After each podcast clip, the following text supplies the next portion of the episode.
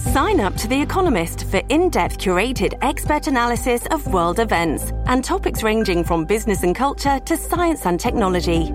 You'll get the weekly digital edition, online only articles, curated newsletters on politics, the markets, science, culture, and China, and full access to The Economist Podcast Plus. The Economist is independent journalism for independent thinking. Go to economist.com and get your first month free.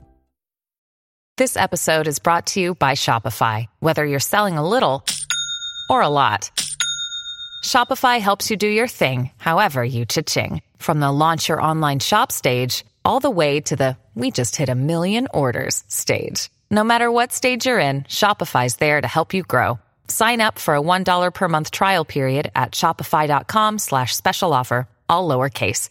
That's shopify.com slash special offer. Hello, everybody. This is Marshall Poe. I'm the editor of the New Books Network. NBN listeners like to read books and buy them. So we thought we'd tell you that right now, our friends at Princeton University Press are having a remarkable site wide sale. You can get 50% off books, including ebooks and audiobooks, with the code 50, F I F T Y, at checkout until May 31. You can save some real money on Princeton University Press books. I encourage you to go there and check it out.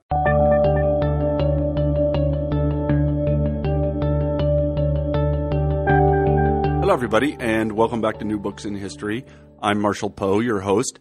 Each week we pick a new history book that we find particularly interesting, and we interview the author of that book. This week I'm happy to say we have Pat Manning on the show, and we'll be discussing his new book, The African Diaspora A History Through Culture. You've probably heard the word diaspora before. It is most often associated with Jews and the Jewish diaspora but there have been many, many others. There is the Chinese diaspora, there is the Indian diaspora, and of course, there's the subject of Professor Manning's book, The African Diaspora, and that is the spread of Africans all over the world. Uh, Africans have been moving all over the world for a very long time. In fact, one might say that they were the original out migrants. Some 50 or 60,000 years ago, uh, all of us, or the ancestors of all of us, left Africa Pat deals with a much more recent diaspora or exodus, and that is the one that began roughly in 1400 and continues to this day. Of course, there's a large intermittent phase between about 1600 and 1900 that is bound up with the sad story of slavery, but there are a lot of other stories to tell about the African diaspora. I should also say that Pat Manning is one of the founders of world history, so it was a real honor for me to talk to him on those grounds alone. So, without further ado, here's the interview. Hi, Pat. Hi, Marshall. How are you today? I'm well, thank you. That's very good. You are in Pittsburgh, Pennsylvania, one of my favorite cities.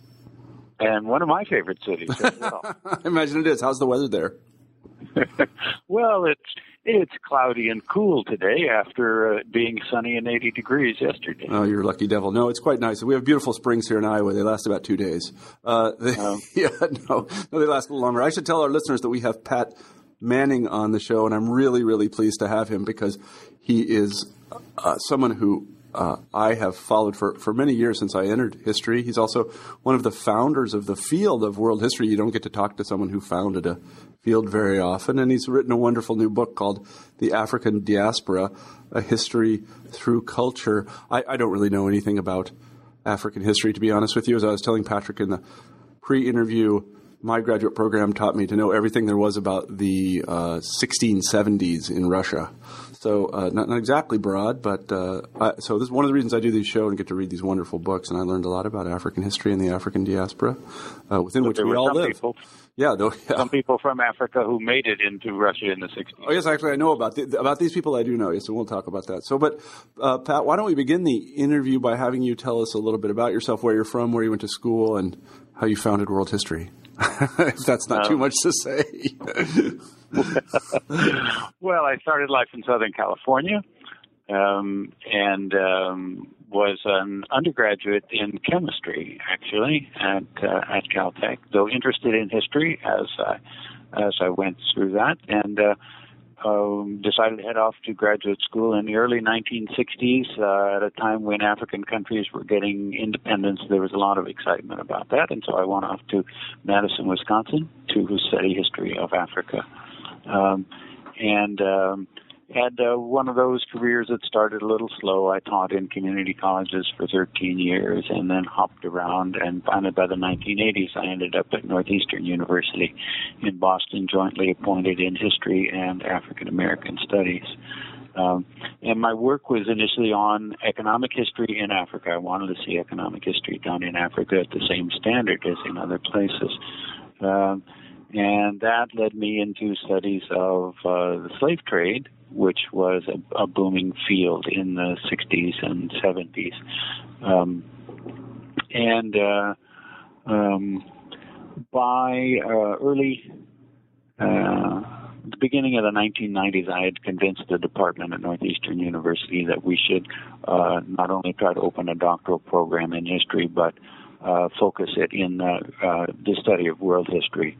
So if I'm a founder in world history, it's not really as a founder of the field, but as a, as a founder of graduate study in world history. My particular angle has been the importance of treating this as a research field and not just a teaching field. Mm-hmm. Um, and uh, so uh, from 1994 till the early 2000s, uh, I uh, had the, the pleasure of um, leading the, the World History Center at Northeastern University and uh, directing uh, a doctoral program in which uh, nearly 15 people did studies and degrees in world history um, and um, and got jobs that they still have. Um, my research continued in uh, the Af- African history and African diaspora history, and then sort of wrapping that work up in, I published a 2003 book called Navigating World History, which is an overview of the of the field of uh, historiography and conceptualization and research and uh, uh, um, methodology, and finally a section on uh, graduate study in world history. Mm-hmm. Uh, the Northeastern program um, uh, just uh, d- didn't make it. It was it was. Uh, uh, oh, well, I won't. I won't. I'll just get into the long version of the story if I go into it at all. In any case, uh, that slowed down, and in 2006, I had the opportunity to come to the University of Pittsburgh, uh, which has been a wonderful fit for me. And uh, we opened up a um, second and larger, and I'm, I think more successful center in world history opened in 2008, and we're just about ready to open up a doctoral program in world history. Well, that's great. Congratulations on that. That's terrific. Yeah, I think all of us in the uh, field followed the uh, story and fate of the program at Northeastern with some interest, and uh, I know that I think it's too bad they decided not to continue the program, but I'm very happy to hear that it's going to, uh, I'm sure, prosper at at um, uh, in, in, Pittsburgh. So, the one thing I wanted to ask you to talk a little bit about is the identity of world history itself. What is it? I mean, I think people understand. What is it? Yeah, people understand exactly what German history is and Russian history. That's what I right. was trained to study, and so on and so forth. All these national histories, but uh, what exactly is world history? Right, and it can't be exactly what world history is because it's big enough, and so it goes in lots of different mm-hmm. directions. Uh, uh, and that's why there are all these competing names for it world history, global history, transnational history, international history, and so forth. Mm-hmm. And those subdivisions actually are do, do mean things there. Mm-hmm. Uh, but uh, um, most importantly, history at a large scale trying to find patterns that are uh, discernible uh, over uh, large areas and long periods of time. So world history is is most obviously about multiple spaces. Uh, so going, you know, going. I mean, the history not just of North America, but of North America and Europe together. That's that's a kind of a f- familiar version, or indeed of the African diaspora, another hunk of the world. But world history is also long periods of time. Uh, so most of the history profession does focus on just the last last two centuries. Uh, so uh, your work in Russian history is kind of early stuff. uh, um, the, even though Russian history goes way back before oh, yeah. that. No, no the work is done on recent times. So, so world historians are, are especially interested in, in earlier times or links between early and recent times. And then two more dimensions to this. It's, it's different topics. So, um, world history includes the the inter- interactions between economic and political history or, or, or, cultural and social history. World historians aren't the only ones who do this, but there's a particular attention to how one aspect of life affects another. And then, and this is this is what has developed in recent times. Uh, an understanding that world history is all about, also about the relationship between different scales of human uh, experience. Mm-hmm. So not just the worldwide patterns, but the interaction between national and global history, or indeed the role of the individual in the world, or the world in the life of the individual. Mm-hmm. So um, there's uh, so so no one person can do all of those things. But the idea, as I see it, thinking in terms of graduate school, is that there is evolving a literature in world history that focuses on an explanation of the human experience overall, or the human experience overall in a few centuries, or the overall experience of the human economy, say in the last five centuries, where the the objective is to is to look at the big patterns, especially though um, you know each person will have their own special area within it. Mm-hmm, mm-hmm. I'm so glad to hear the okay, phrase. That's, tra- that's terrific. I, I, was just saying, I was so glad to hear the phrase. It's sort of the history of humanity as a totality. I don't remember exactly how you put it, but I think this is something that is sorely needed because uh, graduate programs in history, uh, for all that they make you take a couple of introductory classes and stuff outside your field, are very segmented uh, most things are stovepiped, so that the, the German historian doesn't know what to say to the Latin American historian. The Latin American historian has no idea what to say to the Japanese historian. Um, and, and I think this is largely a function of uh, the way we conceive of valuable historical work, and publishers have conceived of it. So I know that in my own case, as again we talked about this in the pre-interview, I wrote my books and articles on early modern Russian history, but then I kind of felt I knew enough about early modern Russian history quite honestly, I'd satisfied my curiosity, and I was ready to do something else. And I, I, remember when my department said this a long time ago. You know, what's your next monograph on early modern Russian history going to be? And I'm like, I'm not going to write another one. I'm going to go do something else now.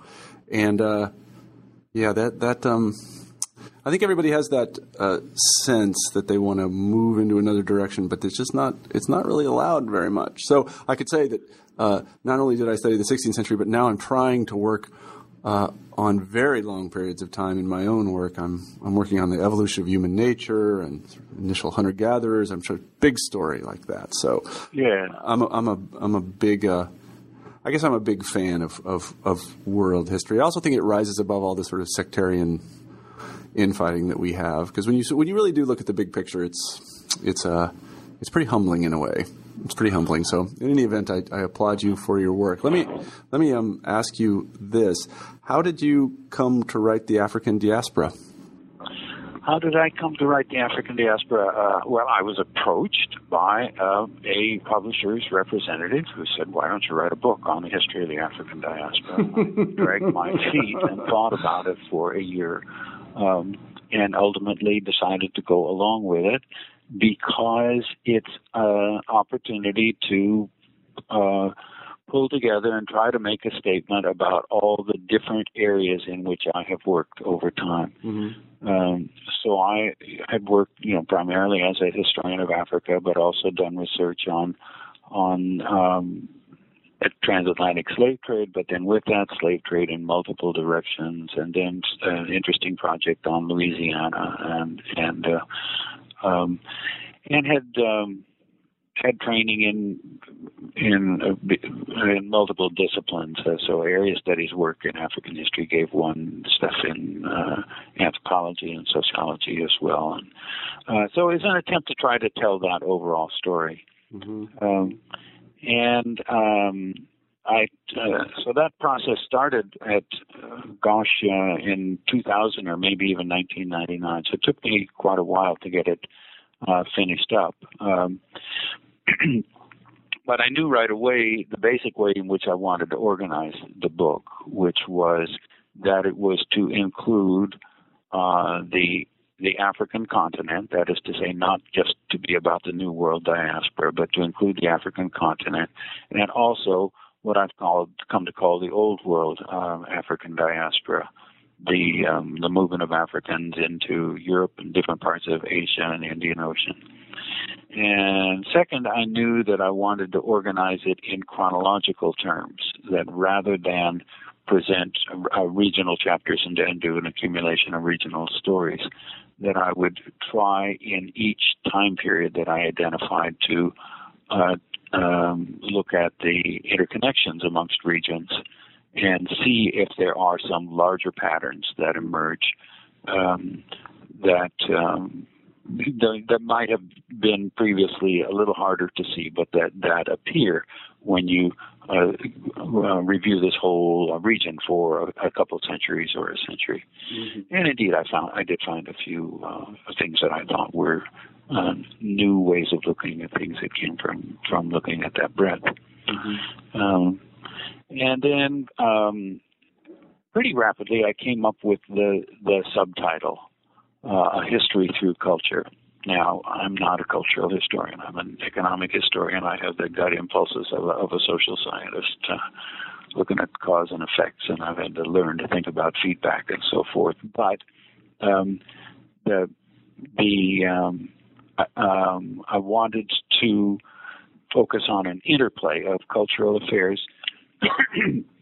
excuse me, along with the the, um, the political and economic and social history that's sort of the, the core of the history of in, enslavement and emancipation and, and struggles for um, um, entry into political participation. That's the the most obvious narrative for for the African diaspora. So the particular emphasis is that in these stories about about black people in Africa and in uh, other regions, usually in slavery, uh, we're short on things in the voice of Africans. So the you know now we have tons of stuff that's written in the last 30, 40 years. I mean, literature in Africa and throughout the Americas is is just spinning out in great quantities, mm-hmm. song lyrics and so forth. But for earlier times, we're short on verbal stuff. But if we look at the material culture and the expressive culture, the religious practices, the dress, the uh, all the things that people make and do, uh, we can try to get from that responses of the, the people at every stage and in every place in, in the unfolding of the diaspora, uh, the the representations that people gave to um, the um, world that they lived in, and and in some sense being in a dialogue with the people of the past as we look from the present. Mm-hmm. And so. I was going to say that, and just to, to tell you one particular struggle that I faced on right. it, because a, a big thing for me was images for the book, mm-hmm. and I wanted the images, insofar as possible, to be things that were created by people of Africa and the African diaspora. Mm-hmm. And I found that so many of the standard images that one would get are images made by by Europeans or by mm-hmm. people outside the mm-hmm. African mm-hmm. and diaspora community. Uh, and so the images that I have are, in in a certain sense, not the most arresting ones, um, or the most or the best known ones. Um, but it's been an interesting uh, um, exercise for me to to really try to develop a from in in visual terms, you know, the way in which people of the African diaspora have looked at themselves and their world. Mm-hmm, mm-hmm. That's very interesting. Uh, let me ask a couple of what may seem like a, a bit naive questions, I guess. Um, but I know that I'm interested. One of the challenges that uh, I face whenever I start a project is uh, when to start and what to include. Uh-huh. And in this case, the these challenges seem almost insurmountable because African history is uh, the oldest among human histories.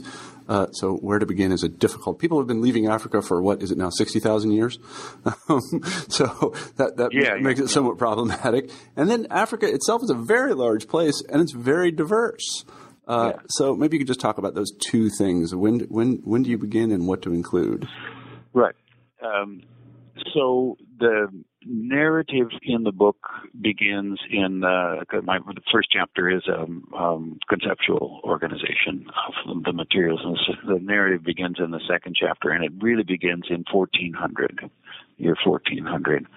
Though there is a, a background section of, on um, the language and cultures and and the uh, social structures of, of Africa, but um, the I, I, I chose not to try to, uh, well, to because from 1400 to 1600 you can talk about both the African continent and the diaspora regions to the east and to the west of the continent.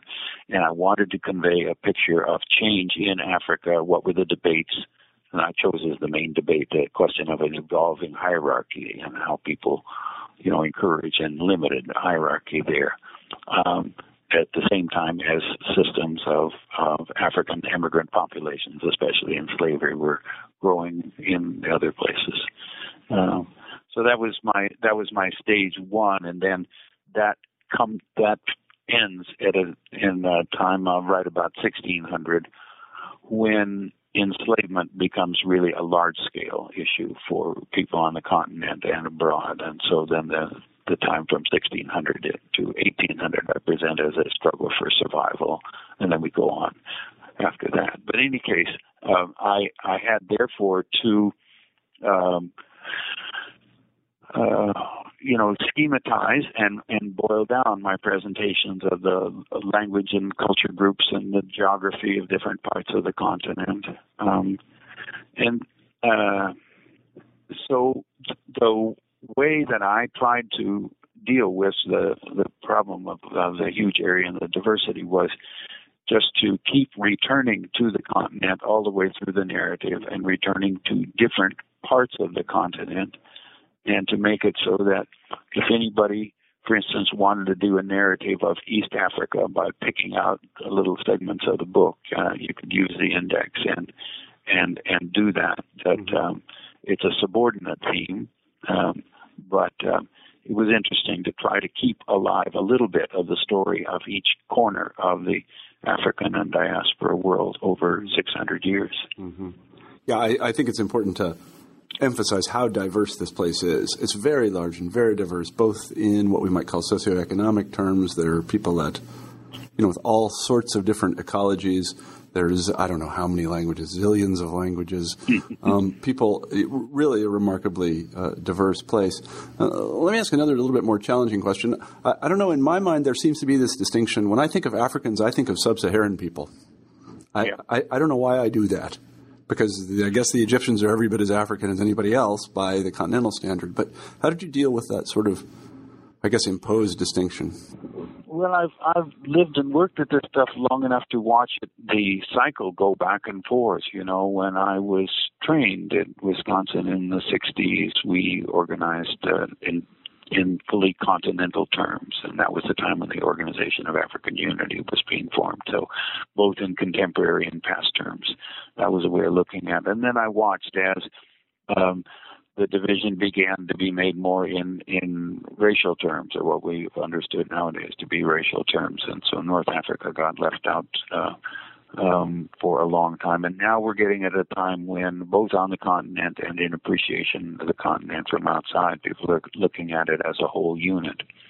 Um, but uh, I I chose um, to focus on Africa, quotes, as the sub Saharan homeland. Mm-hmm. And then I um, spent a lot of time on a map that's up in the front of the book that distinguishes the homeland from the various groupings of the diaspora. Mm-hmm. And North Africa, also Arabian Peninsula, and also Madagascar are the three areas which I call the near diaspora. Mm-hmm. Those are the places right uh, cheek by jowl with sub-Saharan Africa, where the largest numbers of migrants went back and forth in both ways, um, and uh, where um, the the um, you know the, the continuing survival of sub-Saharan African culture and, and uh, political practice is most evident, and so forth, and which are actually understudied. Mm-hmm. Um, so um, and then the other parts, the, the, the rest of well, Eurasia really, and the Americas I call the far diaspora. Mm-hmm. Um, so um, the experience of the book made me feel uh, that the need to spend a lot more time learning about North Africa and Arabia as parts of the African experience. And uh, I don't, you know, I'm pointed in that direction. That now we'll see how far I get. Mm-hmm. Russians have a great expression for just the concept you're talking about. They talk about Russia and then the near abroad. yeah, I really like that the near abroad. Yeah. Uh, so yeah. let's talk a little bit about the uh, the near. I guess you called it the near diaspora, or is that yeah, right? yeah, the near diaspora. Let's talk a little bit about that and uh, and the movement of African subcontinental Africans to the to the north. I guess. Um, why did they go? Under what impetus did they move? Well, um,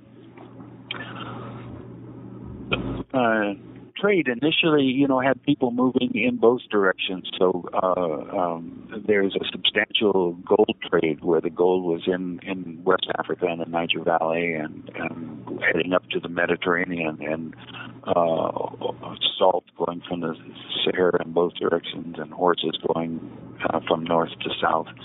Um, and um, a lot of trade along the uh, Red Sea, uh, so that Ethiopia uh, was linked to Egypt and uh, Syria and so forth, and for that matter to India. So those commercial ties are always there, but it became um, uh, the the proportion of it that was focused on on moving people in slavery from south to north grew. Mm-hmm. Um, slowly and steadily, the documents are not you know, not quite so.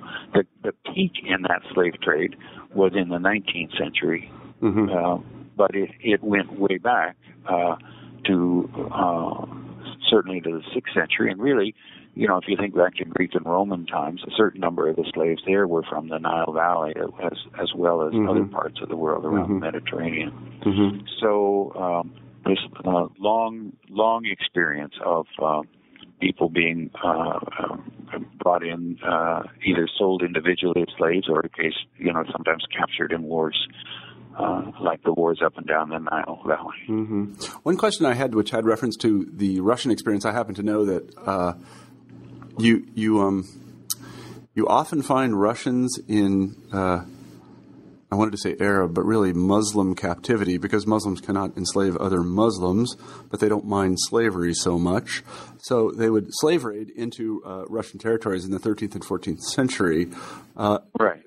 And and since the Caliphate controlled the northern Mediterranean, I think at this yeah. period, yeah, uh, were they sending detachments of people to gather up slaves? And also, one of the other things I realized is that uh, in the Russian case, they were able to gather a lot of slaves because the Russians refused to convert. But the um, but there were lots of African peoples that adopted uh, Islam at this time. This is when Africa is Islamized, or at least a large portion of it. Maybe you could talk a little bit about that. Well, there's a there's a, a the process of Islam making its way into sub-Saharan Africa starts from the um, you know seventh or eighth eighth or ninth yeah, century, I yeah. guess, and and slowly spreads on. You know, it really uh, accelerates in the in the 19th century, but um, but it's uh, you know it's steadily advancing throughout this this uh, the time from shortly after when Islam was founded, um, and um, you know some of the some of the African slaves were especially once the Ottoman Empire got going right so 14th and 15th Yeah. century. Uh, uh, they're moving people all around the Mediterranean and and the Black Sea. So this is one of the ways in which a certain number of people of African origin got to, to Abkhazia on the on the eastern Yeah. Black Sea coast. Yeah. Um, and uh, you know, by the same reasoning, uh, Russian and other Slavic uh, captives must have been moved all around the Well, Mediterranean. they were. We know. We know. We have lists of them, and you can see that the names are. Uh, they're basically East Slavic names, and these were clearly Russians that have Yeah. been sold into slavery or been captured and sold into slavery by uh, by other Russians. We don't really know how it transpired. There's almost no documentation. This is, situation is quite parallel in that way because we don't. We only see it from the Ottoman side, or from, in this case, Yeah. the Safavid side. You know, the Iranian side. We don't. The Russians are mute basically about all this, but we see their names in lists, so we know that that they were serving in the Ottoman court and in the Safavid court. So I guess it's parallel in that way. We're um, were African traders well known? I mean, we think of the Renaissance, for example, as a, a, period of great and growing trade in the Mediterranean and other places. Were African traders known among, you know, Genoese traders and this kind of thing? Um, yeah, although they weren't, you know, African-led uh, expeditions and so forth. So they, they. They, who was running the, who is running the? So there's, well, let me let me think about this. Um, the, the the the the question is is a great one. We don't have documents that I can think of of uh, African merchants who have headed off from someplace like um, Mali or Nubia and gone to, um, you know, as far as Istanbul or Venice and so forth. We have we have plenty of stories of um, um, priests or people from the clergy from Ethiopia who go over this large area, um, mm-hmm. and uh, and the African merchants that I know of documented remained on the African continent. Mm-hmm. Um, mm-hmm. The um, yeah, but uh, there's this tremendous treasure trove of of Arabic language documents that's being uncovered uh, in and around Timbuktu. Uh-huh. You know, these come from as early as as the 15th century and right on up to the 19th century, and families held on to these documents for a long time. And then in the last decade or so, they've been passing them on to uh, libraries, and they're building these, you know, uh, libraries just the way they ought to be, everything cataloged and and uh, um, made uh, electronic copies of everything and, and put in proper air conditioning and so forth. And I hope, so there's, there's some, there's I hope there's some enterprising history undergraduates listening to this because you should yeah, contact Professor Manning about uh, about a really bang up dissertation, learn some Arabic, and go to Timbuktu. It sounds like a terrific. Yeah, and, and so and so and the the cosmopolitan nature of the region, the things that they knew about from all over the world, are, are come clearly out of those things that I've seen reported from those documents. I see. Well, let's let's um, move let's move forward a little bit in time to the, the actual slave trade itself. Yeah. Why why did um you know I've always wondered about this. Why why did Africa become the, Africa become the locus of the slave trade when the slave trade got going, so to say? Yeah. Um,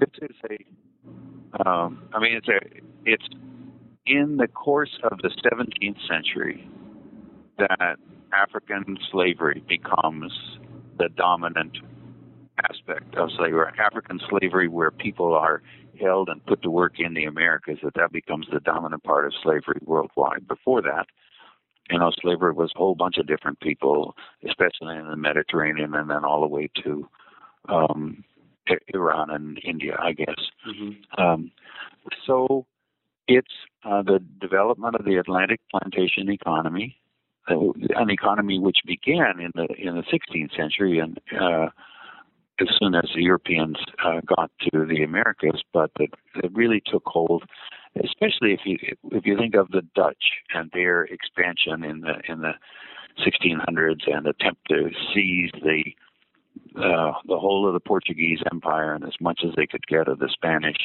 um, and uh, the effectiveness of their their big boats and uh, uh, just good skills at, at making commercial deals and setting up um, sugar plantations that expanded and developed a market for selling the sugar in Europe. Um, this is when um, the flows of of um, captured people across the Atlantic really become systematized. And and then it's also the time when the Dutch and the English and the French are becoming much more important in commerce every place in Europe and the world. And and uh, in a way the the beginnings of the slave trade were were cutting edge of that. You know they had to learn all kinds of things about managing carrying such large numbers of people and trying to keep them alive uh, across long voyages. Mm-hmm. um, so it's a it's an it's the expansion of the Atlantic economy in the European economy. Uh, but it, I think, you know, as we, as we look at this in more world historical terms, we'll see broader connections because, for instance, most of the goods exchanged for uh, African captives were textiles from India. So Indian textiles were shipped all the way to Amsterdam or Lisbon, wow. and then sent back to uh, the African coast. reason for going indirectly was partly just the nature of the um, the, the winds. Uh, just uh, was was not easy to sail directly from India to West Africa. Mm-hmm. Um, but uh, so uh, that that time period um, is the is the big expansion of slavery for Africa, the big expansion of slave populations for the Americas. Mm-hmm. You have to mention the fact that a population of the Americas had collapsed to just tiny populations as a result of disease, especially in the you know by 6050 was a sort of a low point in American populations. Mm-hmm, mm-hmm. I see. So bringing in workers from outside. Yeah, exactly. I understand the what you might call demand side of the equation, which is to say, these Europeans found themselves in possession of a lot of land, which they incidentally had stolen, of course, and decimated the native populations. And this land was reasonably fertile and had material endowments, and they didn't have people to work it. But I don't really understand the supply side very well. And you talk a little bit about that. I mean, it's not yeah. as if you could sort of tool into uh, a Portuguese port and say, I'd like some slaves. But in Africa, apparently, you could do that. Uh, and, and, I don't really understand how, and again, this may seem like a completely naive question that every no, no, Africanist no, knows. How did they get the slaves? How did they get the slaves? Yeah. Um,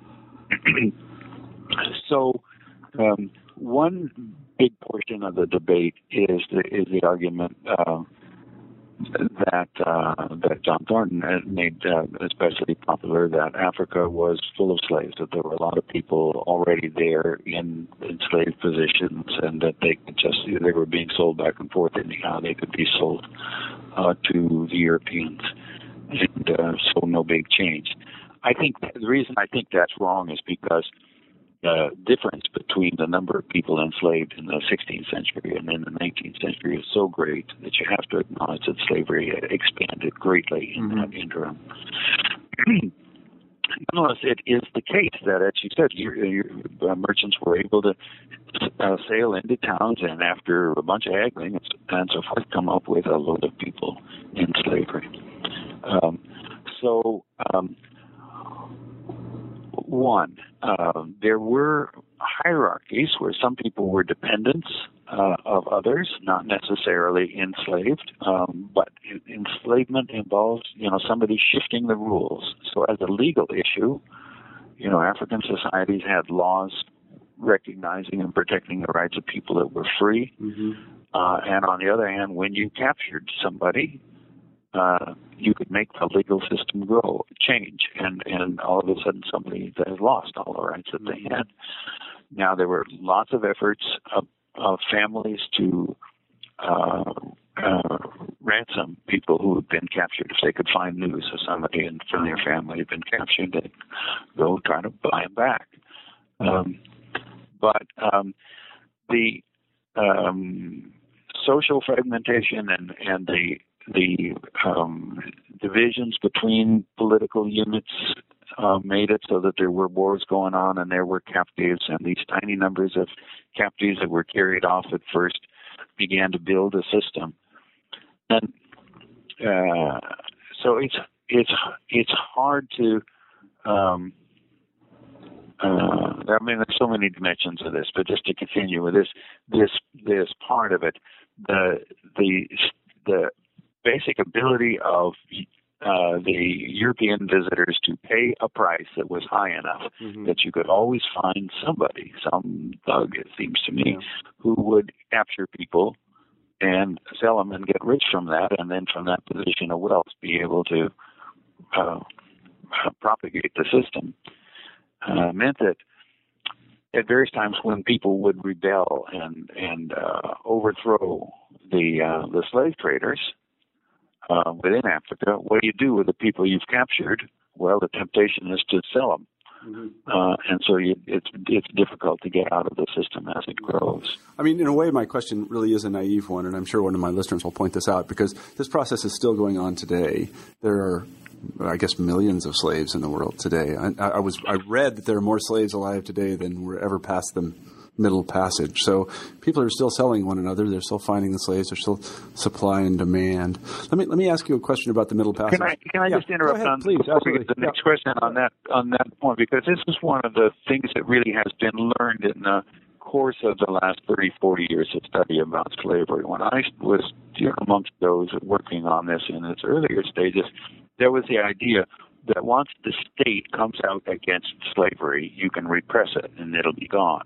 Okay, and so there was a lot of complaint because the European states in Africa did not liberate all the slaves right away, and that was part of the problem. Mm-hmm. But what we know now is that enslavement is uh, something that gets reinvented time and time again and uh, and so we're we're watching its expansion yeah. nowadays. And so that gives a new understanding of the sort of proclivity to enslave, which is always there, and then sometimes it gets totally out of hand. Yeah. Like now.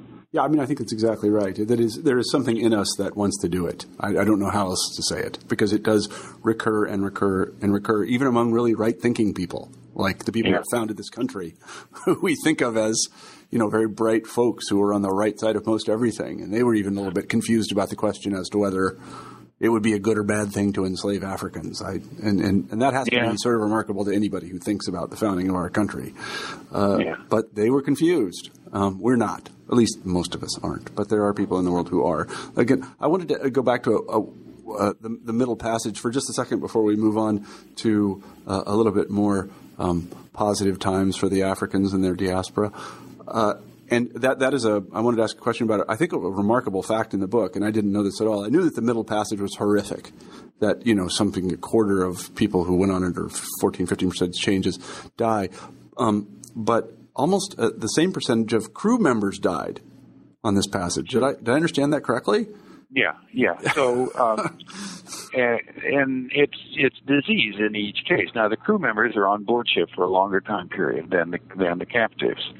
Uh, but uh, malaria especially, uh, but you know dysentery and uh, uh, scurvy and and so forth. So uh, so you know even in the better days of the late uh, 18th century. Uh, um, 10%, 15% of, of, of the captives and a slightly larger percent of crew are, are failing to survive crew members include people uh, who are African born or mm-hmm, African yeah. descended as well as, uh, um, but uh, yeah, it was a it was uh, it was a deadly business. Yeah, no, that's exactly that's. I was I was astounded. I read that uh, passage out loud to my wife because I could I could hardly believe it. That is rough duty. You know, you sign yeah. into a ship, and there's a pretty much a one in five chance you're not going to make it. right, that, is, that is tough. So, which isn't, of course, to say that it wasn't far worse for the people who were below decks, because it was. Um, so let, us let's, let's move on um, past uh, uh, the growth of the slave system uh, into the era of its uh, official um, dismantling. That is the 19th century. Maybe you could tell that story. Well, the 19th century seems to me to have been a, a, a immensely complicated time. In that, in one side of it is uh, the growing and worldwide campaign for emancipation of slaves, which succeeds in the Americas before, uh, or I guess it succeeds first in Western Europe and then in the Americas and then gradually in other parts of the world. But at that same time, slavery was still expanding. So Cuba and Brazil in the Americas, and then all over the African continent, and then to a lesser degree in Asia and the Indian Ocean, slavery was expanding during the 19th century. But then the third point is as emancipation takes place, the development of free communities of color. Of in uh, so there were always a lot of free black people in the Americas. Uh, especially in the Spanish and Portuguese territories, but really everywhere. Uh, but their ability to uh, build uh, communities and try to buy more land and start education programs and start political programs, Pan Africanism as a, the broadest part of that is uh, is the third big part of the 19th century, and then all of this taking place at the time when Europe, Europe's imperial strength is growing and where industrialization is uh, transforming the economies of uh, of place after place, even in Africa. Not that the industrial production was there, but that industrially produced goods become important in Africa. Mm-hmm. Um, mm-hmm. Mm-hmm. So um, now that that complicates it enough to make it so that it's not a, a neat story. Uh, but I, the part that I want to emphasize is that the the slavery part of it continues for quite some time. Yeah, we were talking to a uh, Brazilian uh, historian recently, and I, I, had no idea that uh, slavery lasted as long as it did, or was uh, as important as it was in Brazil. Brazil yeah. was the largest slaveholding country in the Western Hemisphere in the 19th century. Yes, indeed. Yes, that's right. So another thing I'm really interested in, and I've talked several times with people uh, on the show about this is the, is the initiative that the Africans uh, or then African Brazilians or African Americans I don't know what to call them uh, the the slaves or ex slaves their initiatives in setting up communities of their own and the reason I mention this is I grew up near one of them or the remnants of one of them a place called Nicodemus in Kansas. Uh, which uh-huh. was a black settler community. Um, it was largely gone by the time that uh, I, I remember seeing it, but I, I think that um, it's important to recognize that uh, the Africans themselves showed lots of initiative in in attempting to uh, create a really an African culture, an African American culture in the confines of this greater sort of racial hegemony. Maybe you could talk about those kinds of efforts for a second. Well, of course, there's mar- maroon communities, escaped uh, communities that have escaped slaves, so that's that's one part of it. But uh, there's uh, uh the um, the the church communities. There's the creation of uh, this this set of uh, universities in in the U.S. Uh, at, uh, right at uh, the time of the Civil War and after it. So Wilberforce and what's now Lincoln University and uh, uh, the uh, Morehouse and uh, uh, Hampton and and Howard. Um, so um, no place else in the world except certain Europe European uh, schools could uh, black people gain higher education. Uh-huh. So that's one such one such uh, thing, um, and it involves those involved all uh, white black uh, cooperation uh, with its ups and downs. Uh, but that's that's an important part of the story uh, throughout, but especially at that time.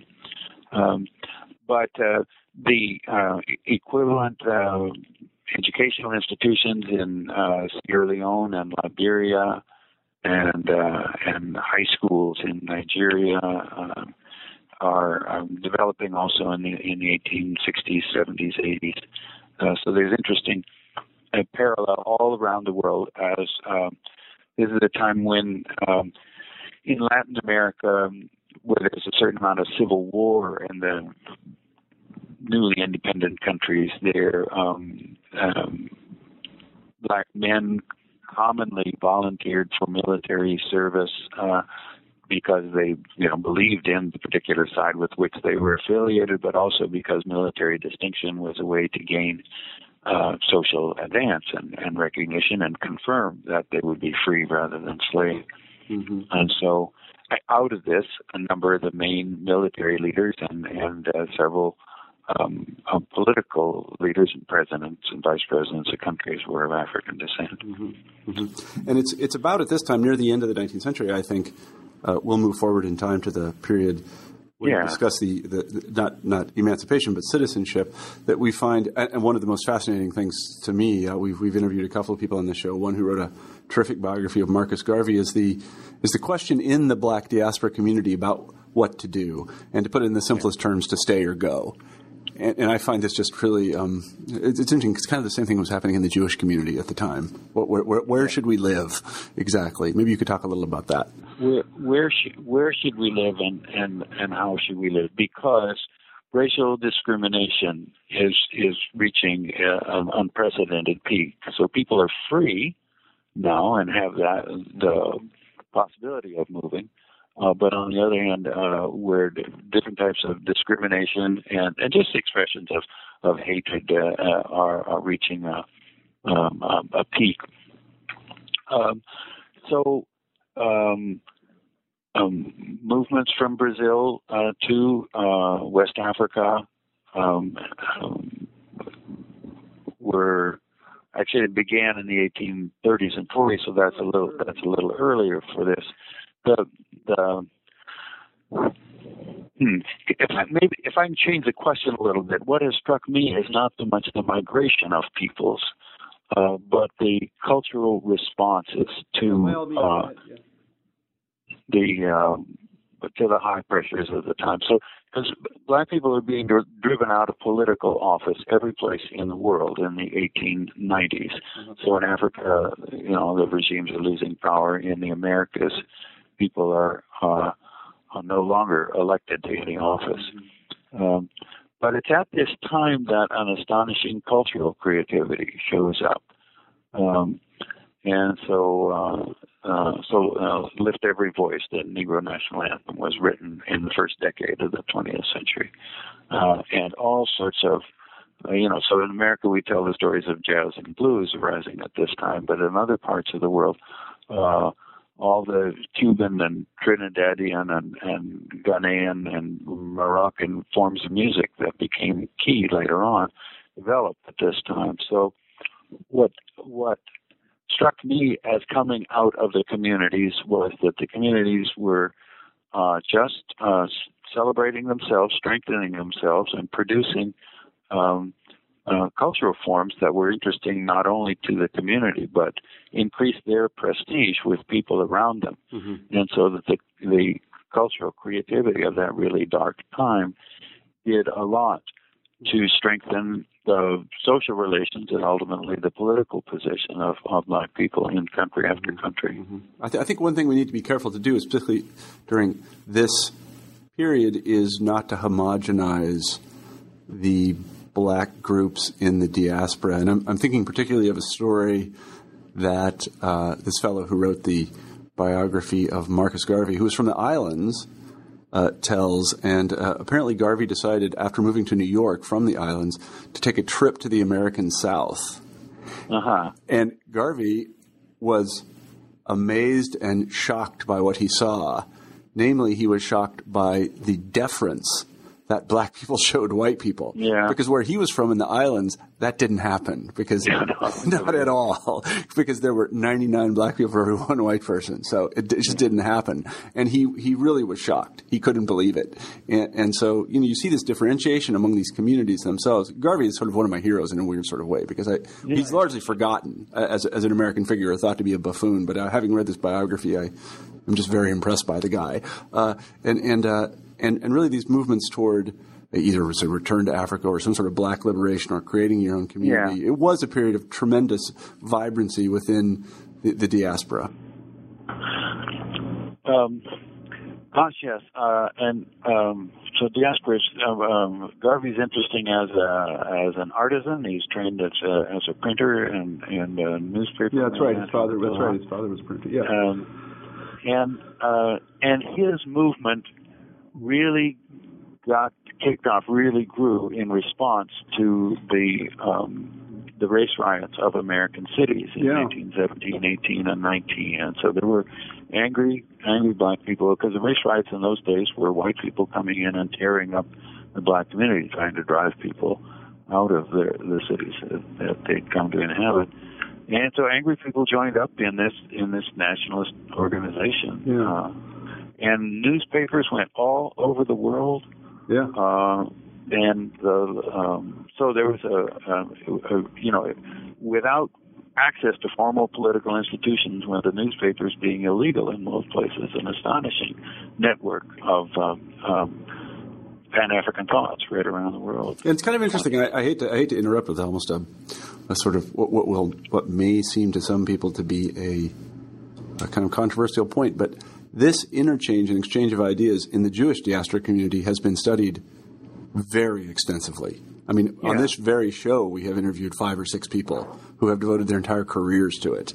And I think in the African case, it just hasn't been studied as extensively. I'm sure my listeners will write me and tell me that I'm full of it, but I, you know, I just having read the, the your book and the Garvey biography, there's a very rich uh, vein to be mined in terms of uh, really serious uh, diasporic discussion among black people about what they should do. Uh, and uh, there's probably tons of intellectual biographies and histories to be written about this. Um, so get to it, people. No. um, so anyway, why don't we move? Go ahead.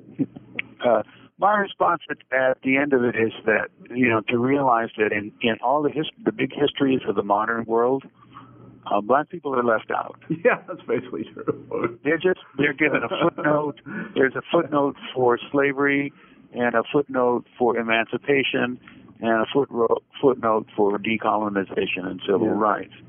But this so that tells you that the story of modernity is done uh, from the elite perspective Yeah, that's true. because black people didn't get to be elite. Uh, that was, I mean, uh, for a long period of time, they were they were simply systematically removed from elite positions, and so that the whole history that we do uh, under emphasizes uh, the way in which uh, the part that I tried to tell most is in which cultural development bubbles up from communities and has its influence, but also if you think about economic work or even uh, techniques of political activism, those are stories that, um, uh, because they're undervalued, uh, have have not been been told, and that's the dimension. I mean, so it's not simple racial discrimination that eliminates Africa from these histories of the of the world, but it's a what type of history we want to do. So I've become a big fan now of, of world history from the from the bottom up. I'm, I'm Yeah. to explore what we can do with it. Well, I mean, I certainly think it's the case. I, you know, again, not to become too political or anything like that. I mean, I, I think that we should applaud good work that's done wherever uh, it is done. And, and in the case of the Jewish diaspora, people have done absolutely fantastic work, and God love them for it.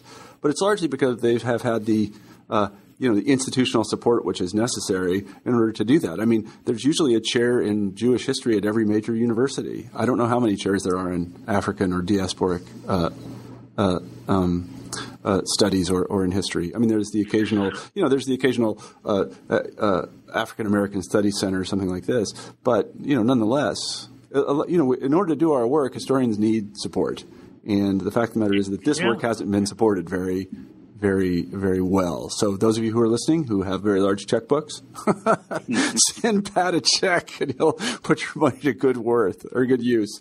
So I wanted to, I wanted to um, talk in, in this uh, final segment about the, the, the, the period which I think that most of the listeners will know most about, and that is the, the, the period you call equality from 1960 to the, to the or almost to the present. And this is the moment at which the, the civil rights movement gets going and uh, something approaching equality is achieved. Could you talk a little bit about that? Well, the, the the premise of the section is that by 1960, people in Africa and the diaspora had achieved citizenship, uh, formal political rights, and the search now was for more general equality. But what do you mean equality? Does equality mean giving up your own identity to become the same as everybody else? Uh, is it economic equality? Is it cultural equality? So big, uh, big disputes on this issue. Um, but I, amongst the things I noted is that in the in that time period from 1960 to 2000, there were astonishing advances in the levels of education in black populations in Africa and overseas. That's one big thing. Another thing is really remarkable improvements in health conditions. So the African expectations of life were at about 35 years in 1960, and we're pretty close to um, 50 years uh, in in 2000. So that's um, you know that's still low on a global comparison, but as a as a change within the continent, it's it's huge. And then on the other hand, the AIDS epidemic, uh, which is really concentrated on the African continent, has actually reduced uh, expectations of life for overall populations uh, most of the way back to where they were in 1960.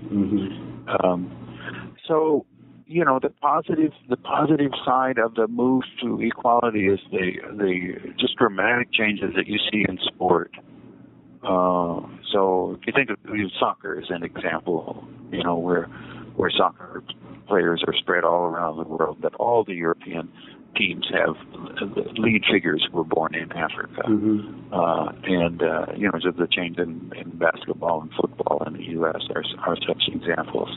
Um, the place of black people in popular culture is, uh, you know, sort of stunning in terms of, of uh, for the U.S. where mm-hmm. 10% of the population plays such a role in popular culture. Mm-hmm. On the other hand, if you go back to the 30s and 40s, you realize, oh yeah, well whatever whatever people were paid in those days, there was a there was a substantial um, you know leadership role of, of black artists in those times. So that's the those are things where you see big changes, moves towards equality, and on the other hand, economic inequality, despite the improved health and educational conditions, has gotten worse. Uh, it's gotten worse uh, uh, in on a comparative mm-hmm. basis, mm-hmm. at least in in um, in, in the U.S. and in, in most of the Americas, and in, in absolute basis in many parts of Africa. Mm-hmm. So one is left with a dilemma. Yeah, yeah, no, I see. We should probably, before we close the show, say that the African diaspora has hardly ceased. I mean, I know just even here at the University of Iowa in the middle of the United States, we have lots of African students who come here um, and most of them actually return to Africa, but they come and stay with us for a while, and we're very happy to have them. So anybody thinking about graduate uh, education in Africa should listen to me and apply. Um, so uh, yeah, I mean, there's still Africans going all over the world now. Oh yeah, no. The the, the number of migrants. Uh, I mean, I mean, poor people struggling desperately to get into Europe to find work. Uh, on on one hand, and uh, um, you know, uh, highly educated professionals uh, moving wherever they want. Yeah, yeah. At, the other end. Yeah. Well, it's a remarkable story, and thank you for uh, telling it. We've taken up a ton of your time, and I really appreciate it. It's such an honor to talk to you. Let me uh, close the interview with our traditional final question here on New Books in History, and that is, Pat, what are you working on now? What is your next what project? I working on now? Too many things. Building the World History Center. Um, yeah. A, a book on African population, where I'm using the simulation techniques that I used before to, and the results will show a much larger African population for the period from 1650 to 1900 than uh-huh. has been expected. Uh, I'm writing a textbook in world history. Finally, worked up my courage to do that. Uh, I have a new book coming out on um, uh, the era 1989 to 91 uh, a, uh, a world historical view of that time period mm-hmm. aimed at undergraduate students. Mm-hmm. And I have a long-term research project with a coworker, Chris Ehret of UCLA, where we're going to try. We're going to do a history of early humanity, a historian's take on uh, the times from you know early early Homo sapiens in on the African continent up until about five or six thousand years ago mm-hmm. and look at material from all the different disciplines to try mm-hmm. to tell the story of migration and mm-hmm. community growth. Mm-hmm. Mm-hmm. I see. Well, all those sound fantastic, and um, I hope you get some sleep. There's a lot of irons in the fire. So anyway, I should tell our listeners we've been talking to Pat Manning about his terrific new book, The African Diaspora: A History Through Culture. Um, Pat, thank you very much for being on the show. I really appreciate it. My pleasure. Okay, take care. Bye bye. Bye bye. You've been listening to an interview with Pat Manning about his new book, The African Diaspora A History Through Culture. I'm Marshall Poe, the host of New Books in History. I hope you have a great week.